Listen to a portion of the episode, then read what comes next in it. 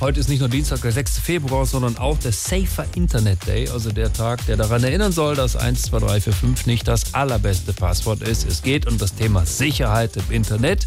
Unser Dauerpraktikant Kienzle erhält davon nicht so wahnsinnig viel. Kienzle, du bist ja jetzt seit einigen Wochen Multimillionär. Wie ist es dazu gekommen? Ja, das war total einfach. Da schenkt mir doch tatsächlich ein afrikanischer Prinz sein ganzes Vermögen von 3 Millionen Euro. Aha. Ich habe bloß 3.000 Euro Transaktionsgebühr bezahlen müssen. Das war's. Jetzt sind ja im Netz auch viele Betrüger unterwegs. Wie schützt man sich denn davor? Ja, ich kriege regelmäßig von meiner Bank so E-Mails, wo ich meine TAN-Liste und mein Passwort überprüfen kann. Also ob die noch sicher sind. Und weil mein Passwort Jürgen 4000 Ausrufezeichen ist, kann da gar nichts passieren. Und was sagst du Leuten, die Angst davor haben, Passwörter zu mailen oder Geld an afrikanische Prinzen zu senden? Ja, die brauchen sich nicht wundern, dass es auf dem Girokonto nicht so lustig aussieht. Aber das muss jeder selber wissen. Ich muss jetzt dann auch los. Aha.